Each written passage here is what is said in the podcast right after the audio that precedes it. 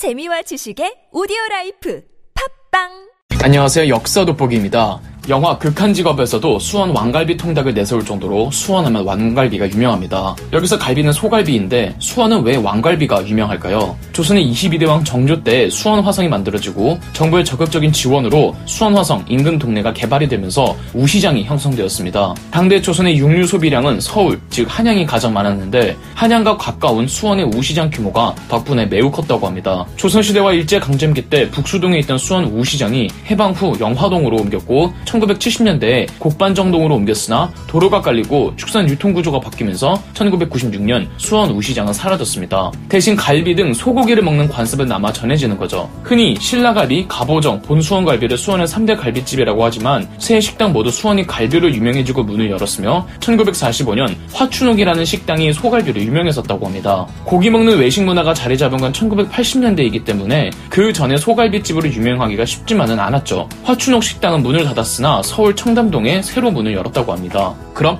역사 돋보기였습니다. 영상 재미있으셨다면 구독과 좋아요, 알림 설정까지 해주시면 감사드리겠습니다.